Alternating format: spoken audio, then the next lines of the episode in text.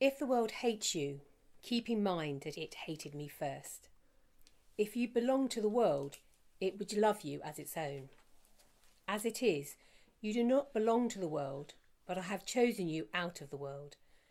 That is why the world hates you. Remember what I told you. A servant is not greater than his master. If they persecuted me, they will persecute you also.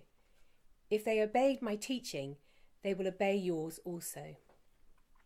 They will treat you this way because of my name, for they do not know the one who sent me.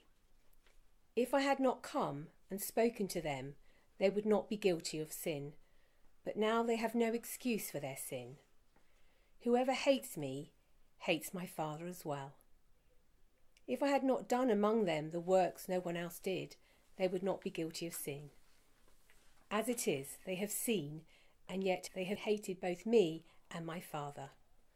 But this is to fulfill what is written in their law. They hated me without reason. When the advocate comes, whom I will send to you from the Father, the Spirit of truth who goes out from the Father, he will testify about me, and you also must testify, for you have been with me from the beginning. All this I have told you so that you will not fall away. Now, I don't have many memories of primary school, but there is one experience that I will never forget, even though it was over 40 years ago. Uh, we'd moved to a new home in the northeast of England where my parents were starting a new church along with three other families. And I was painfully aware, having moved from the south to the north and being the new boy at school, and I really wanted to fit in. But the memory that I have is not a memory of fitting in, but quite the opposite. I had shared with a classmate that I was a Christian, and the word got round. So one lunchtime, a gang of boys, and it felt like every boy in, in the class, surrounded me in a circle in a corner of the playground, and they began chanting over and over again, Remember you're a Christian. Now, this chant was based on a children's TV show called The Wombles. Some of you may remember it. And the theme song of the Wombles uh, had a, a, line in it Remember you're a Womble. So, on one level, this uh, chant was just silly playground banter. But the experience of being vulnerable and alone, circled by jeering faces who were united in the mockery of my faith, was actually quite horrible. I actually was afraid that I was going to get a beating as well, and I don't remember if I was crying at the time or fighting to hold in the tears. Eventually, I just decided I would make a run for it and broke out through the circle of boys and ran as fast as I could across the playground and round the corner of a building trying to find a place of safety. And as I did, I ran slap bang into my dad. Now, I don't know why he was at the school. I don't remember ever seeing him in the playground for the following three years, but his presence changed everything. I quietly stood by his side, didn't tell him what had happened, and just walked back through the playground in front of the boys with an entirely different frame of mind.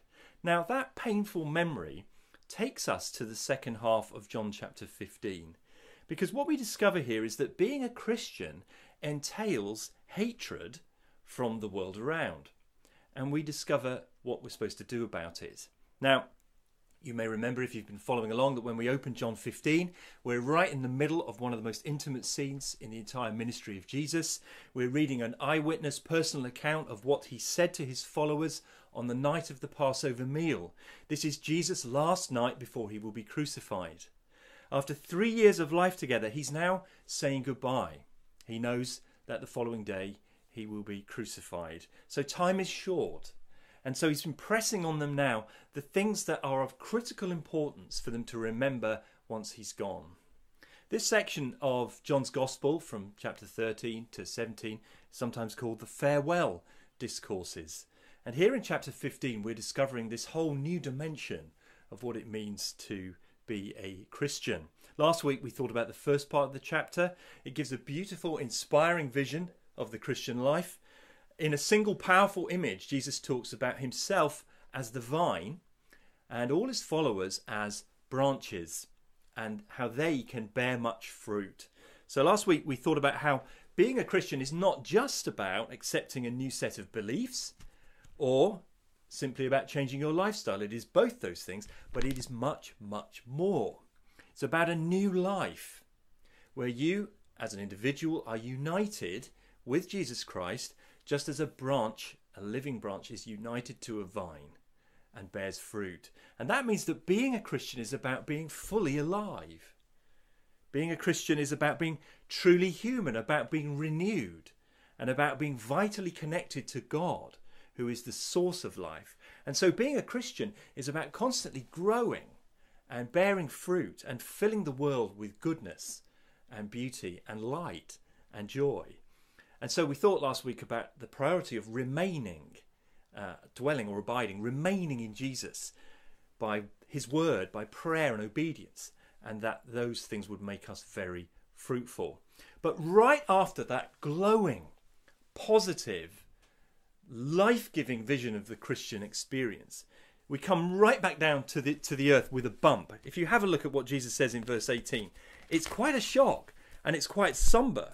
So, straight after being told, don't let your hearts be troubled. Straight after being told about the benefits of remaining in Him, straight after be thinking about the new community of love that Christian believers will be, Jesus comes out with verse 18 If the world hates you, keep in mind that it hated me first. If the world hates us, that's pretty strong language. And you know, in fact, in the original language that uh, this text was written in, it's very strong. It suggests that people who follow Jesus Christ should expect to be hated. It implies a certainty. You know, you will be hated because he was. In other words, this is an inevitable reality for those who are in the vine. And so it's vital for us to think about it together today. Now, why do we need to hear this? Firstly, I want to suggest that if you are a person who is considering the claims of Jesus, you're not sure if you would call yourself a Christian, or you're, you're pretty sure you're not, but you are considering the claims of Jesus, you must see the radical nature of what becoming a Christian means, or you simply won't understand it. This is not just a lifestyle, it's a change in your nature, a radical break with the old way of life, a change in who you are. The old roots are severed, you're put into the vine, and it will lead to opposition from the world in other words, becoming a Christian is, is not going to make your life easier. But I would argue it's eminently worthwhile. That's some people who need to think about this, but also the majority of those uh, watching today likely are Christians already. And you need to hear this too, so that you will not fall away, as Jesus says in chapter 16, verse 1. All this I've told you so that you will not fall away or stumble. Because if you don't see the difference, the essential difference between yourself as a Christian and the world, you will find yourselves shocked and hurt, confused by the treatment you receive. You might even finally be defeated. I've seen it happen. And so Jesus wants to make it very clear to his disciples and to every disciple that will follow in history that being united with him will involve hatred from the world and then he tells us briefly what to do about it. So I've got two points today, very simple message. Firstly, why the world hates you, and secondly, what to do about it. Firstly, why the world hates you. Why? It's a fair question to ask. Because hating Christians often seems unreasonable. In fact, verse 25 agrees, they hated me without reason, quoting there two of the Psalms. It's without just cause. But it happens, and it's painful and grievous. Now, the passage actually gives us three reasons why people hate Christians, but before we look at them, we need to ask what is the world? Because the text says, if the world hates you, keep in mind that it hated me first. Uh, we could get confused by this because, as we read at the beginning of John's Gospel, right back in chapter 1, God is the one who created the world. God loves it. In the beginning, was the Word, and the Word was God, and the Word was with God. He was with God in the beginning. All things that were created were created through Him. So God has created the world, He's created it through Jesus Christ as His agent in the power of the Spirit. So God has made the world. And, and also we know that God loves the world. The most famous and most translated verse in the entire Bible is John chapter 3, verse 16. For God so loved the world that he gave his only begotten Son. So God loves the world and God created the world. So, what does this word world mean here? Now, it's the same word, but the meaning in this context is the system of life that is organized in opposition to God. Let me say that definition again.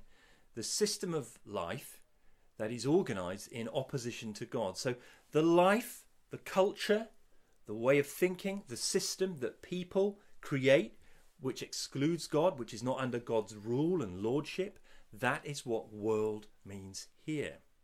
And it can be a very religious world or a very irreligious world. It can, it's still the world. It instinctively opposes God and hates Christians. And this can take very, very different forms. In the first 300 years of the Christian church, uh, was essentially a story of on and off state persecution, more on than off. Christians were marginalized, they were seen as a minority group, they were despised in many contexts, and they were persecuted by the state and by their neighbours often. Now, compared to that, we modern people in the 21st century in the West have a comparatively easy life, although we will still be hated by the world. If you want to know more about what's going on globally, I can recommend a charity called Open Doors. And on the Open Doors website is something called the World Watch List, which is a ranking of countries where Christians face the most extreme persecution. It's annually reviewed, and in the last year or year or two, India has moved up to 10th place in the 50 countries where Christians face the most extreme persecution. Number one on the list, you won't be surprised to hear, is North Korea. And then the others in the top 10 are Afghanistan, Somalia, Libya, Pakistan, Eritrea, Sudan, Yemen, Iran, and India. Being a Christian is a very dangerous profession in many parts of the world, and that should be a matter of prayer for every believer in Jesus Christ. Why does the world hate Christians? There are three reasons given in this passage. Firstly, the world hated Jesus because of his word and his works. Have a look at verse 18. If the world hates you, keep in mind that it hated me first. Verse 22 goes on to explain if I had not come and spoken to them, they would not be guilty of sin. But now they have no excuse for their sin. Whoever hates me hates my Father as well. If I had not done among them the works no one else did, they would not be guilty of sin. But as it is, they have seen, and yet they have hated both me and my Father. Jesus Christ's presence in our world his deeds and works and miracles which nobody else has ever done before or since, and his teaching and his, his claims, exclusive truth claims about himself, and his claims to lordship over the human race, claim an authority from outside ourselves to expose the human heart, to expose everyone's sin and wrongdoing, and to judge them. Now, our culture is deeply, deeply committed to the idea that there is no way a truth from outside myself can come into my world and judge my experience. Our culture believes that my truth, my story, my experience is absolutely defining and no one can challenge it. I define my own identity, I define my own future, I define whether I'm right or wrong. But Jesus Christ comes and stands square in the face of that. People believe if I feel something's right for me, some moral choice or some course of action, if I feel that it's right, how can anyone tell me otherwise? But Christianity has a standard of truth from outside the world. It is the word of Jesus. It judges the world, it exposes, another part of the Bible says, every thought, word, and motive. It brings into question every human decision because it is from God. So it's authoritative. And therefore, all people are held to account by Jesus and they hate it. Now, they might hate it in a principled, considered, intellectual manner, having realized what Jesus is all about, or they might hate it in more of an instinctive, visceral, gut level way, but nevertheless they hate Jesus because of what he stands for, because of his righteousness, because of his ability to judge. And they will then inevitably hate his followers. The world hates Jesus because of his word and deeds. Secondly, the world hates Christians because they don't belong here anymore. Look with me at verse 19. Verse 19 says, If you belonged to the world, it would love you as its own. As it is, you do not belong to the world, but I have chosen you out of the world. That is why the world hates you. Remember from last week, Christians are now branches of the vine, Jesus. They have a new identity, a new purpose, a new source of life. In fact, the Bible talks in terms of them being given new birth. So they literally are a new creation. They have, therefore, a new primary loyalty, a new primary allegiance, a new Lord. They belong to Jesus Christ. Now, if you think about what this means, it's very, very radical. Christians no longer put the company first and do what the boss says in order that they will get ahead. No, no, Jesus is first. They no longer put their race first and prioritize the needs of their own ethnic group. They no longer put their tribe first. They no longer put their culture first and accept simply what their culture says as, as the way to live. They, they're open to questioning and challenging it and rethinking it in the light of the revelation of Jesus. Perhaps this is getting a little bit closer to home when I say they no longer put their family first. So sometimes family opposes Jesus, and Christians must go against family. Do you realize how radical it is to belong to Jesus Christ?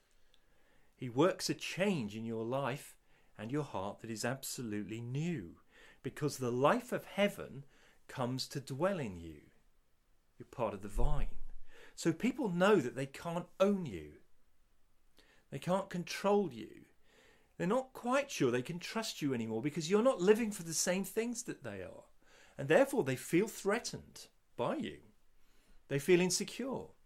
They can even feel afraid of, of Christians because you're not living for the same reasons that they are. You have this different motivation. You, you're strange. You're listening to the music of a different drummer.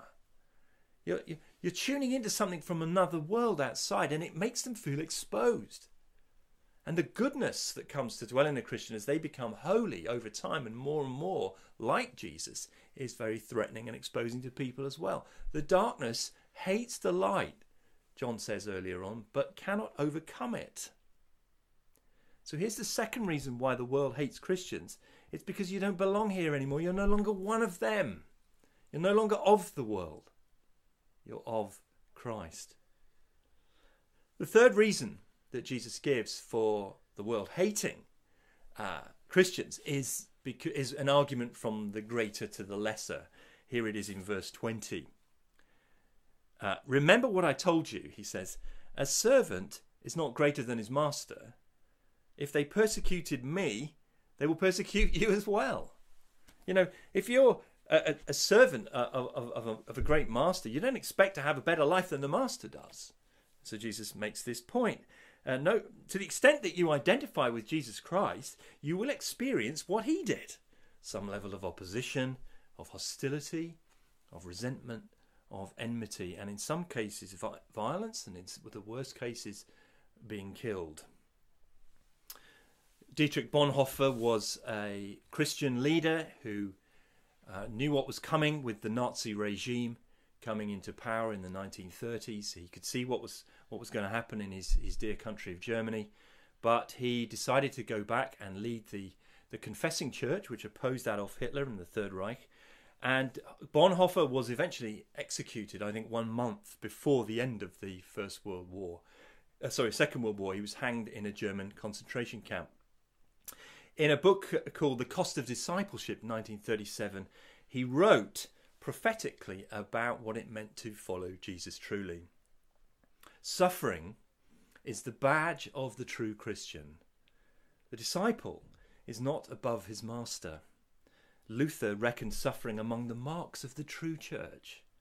Discipleship means allegiance to the suffering Christ, and it is therefore not at all surprising that Christians should be called upon to suffer. Such suffering will be proportionate to the extent that we identify with Jesus. Why does the world hate Christians? Because it hated Jesus because of his word. Because we don't belong here anymore. And because if they persecuted Jesus, they will persecute you too.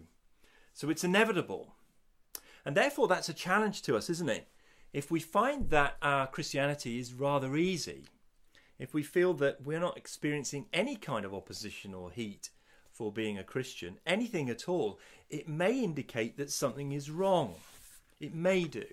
And I don't want to create paranoia, but I think we need to ask ourselves Am I experiencing any kind of hatred or opposition for being a Christian? Here are some other texts from the New Testament that back this idea up 2 Timothy 3, verse 12.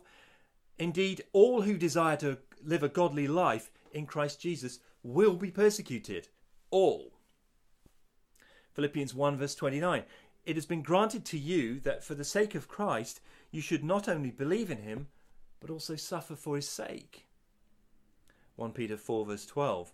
Beloved, don't be surprised at the fiery trial when it comes upon you to test you, as though something strange were happening to you, but rejoice insofar as you share Christ's sufferings, that you may also rejoice and be glad when his glory is revealed. There should be some level of opposition that we are experiencing because we're known as Christians. And if we're not, it's a moment here, I think, for self reflection. Am I so hidden as a Christian? Am I not in contact with the, the world that I'm actually, I've managed to make myself secure from it?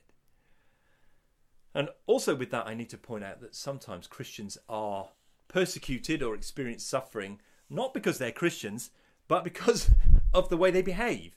Sometimes Christians are so thoughtless or unhelpful or obstructive that they bring about persecution on themselves, and that is not give glory and honour to Jesus. It rather brings disgrace on us. So we need to make sure that if we are experiencing problems, it's not because of our own stupidity, but because of Jesus, because of being identified with Him. Why the world hates us, secondly, and finally, what to do about it. Now, there are two instincts that are very deep in the human psyche, hidden in the brain the instinct to fight or flight. And often, when we experience conflict or even anticipate it, our brain kicks in and starts sending hormones and adrenaline around the body uh, with the, the simple signal f- fight or flight. And we, it turns out, are not supposed to follow either of those instincts here when we experience enmity. Not fight, not aggressively paying back like for like. Jesus doesn't advocate that. After all, he's, he said that Christians will be known for their love. So when we experience enmity, the most surprising and radical thing we can do in, in responding to it is to love the enemy. We're not to fight, we're also not to flee. It's very tempting to withdraw into the bunker, to just get your head down under the parapet, perhaps to hide in a, a, a community of Christian friends, a subculture, to only have Christian relationships, to stay out of trouble and, avoid conflict. But that is not an option that Jesus gives us here. Instead, you know, he sends us the Holy Spirit. Have a look towards the end of chapter 15. When the advocate comes, whom I will send to you from the Father, the Spirit of truth, who goes out from the Father, he will testify about me. And you also must testify, for you have been with me from the beginning. All this I've told you, so that you will not fall away. What to do about it? If we find ourselves hated by the world, the answer is we must now rely on the Holy Spirit and keep speaking. It says here that the powerful Spirit of God, the Spirit who enabled creation to come into being, beginning of the, of the world, hovering over the waters of creation. That Spirit who was enabled Jesus himself to do great miracles and wonders. That Spirit who raised Jesus from the dead giving life to that which was truly dead. That same Spirit who gives the Word of God to the apostles and the prophets and gives us God's truth in a permanent form. That Holy Spirit, the third person of the Godhead, now lives in you if you are a Christian. And here he is called the advocate. The counselor is like a, a, a barrister, a lawyer. He argues in your defense. He's here to comfort and defend you. And it says here that Jesus, although he is going, will now send the Spirit. The Spirit of truth will come from the Father to you as the individual believer, and you will testify about Jesus. Remarkable thing here is it's not just the Holy Spirit who testifies, but it's us who testify. The Spirit speaks through us as we talk the good news about Jesus. Remember my story at the start of this sermon about the crowd of boys, how intimidating they looked, how scared I was, how upset. Felt I was on my own. But the situation looked entirely different when I just ran a couple of hundred yards and realized that there was someone in the playground who was much more powerful than all of them put together. My dad was with me. And that's what the Holy Spirit does here. He turns up in the lives of believers and he strengthens them so that they can stand firm and not fall away or stumble fatally. And because of the strength that the Spirit brings, Christians are able to speak. Here it is again, verse 27. And you also must testify, for you have been with me from the beginning. Remarkable. Christians are to testify, to speak of what Jesus has done, to share what he's done in the Bible and in history, and what He's done in your life and in the lives of those that you know who follow Christ, and to testify that this good news is for everyone. And here's the remarkable and wonderful thing that Jesus will do through the Spirit is that some of those in the world who instinctively hate and oppose Christians and their Lord will end up becoming one of them. The guy who wrote half of the New Testament was originally a man called Saul, who was the greatest and most violent opponent of early Christians that was known. And yet Saul encountered Jesus, and his life was turned around. And he was given a new name, Paul. And he was told how much he would suffer for the kingdom of God. And he became the greatest missionary and church planter that the world has ever seen. Somebody testified to him about Jesus. This good news is for everyone. I love the way of putting it that's been written by a church in Nashville, Immanuel Church. They put the good news in uh, in three points. Here it is. I'm an idiot. My future is incredibly bright. Anyone can get in on this. I'm an idiot. My future is now incredibly bright, and anyone can get in on this. Let me finish with another story from uh, an author and Pastor Julian Hardyman in his wonderful book, The Joy of Service. Julian writes about uh, going to a dinner party. He'd become he'd left his career in publishing, and he'd become a church manager and a pastoral assistant in in uh, the city of Nottingham. And at this dinner party, he got talking with a fellow guest, asked him about himself and his work, and then the guest asked him what he did, and Julian replied, "I work for a church." And without another word, the man turned away and started a conversation with someone else. so Julian felt it was pretty awkward, but he turned and asked a second guest about himself and his work for a while, and then he asked me what I did. I work for a church, he replied, and without another word, the second guest turned away and started a conversation with someone else. And indeed, it happened with a third person. Three people in a row, when they heard that he worked for a church, stopped the conversation, cut him dead, and turned and talked to someone else. And he says, At this point, I got a little sense of the high social standing of church workers in that part of Nottingham. A part of the life of the Christian disciple, in ministry or out of it, is to experience negative reactions from people outside the church. Jesus warns us to expect it. But here's a wonderful thing Disgrace and shame, of course, can be very hard to bear.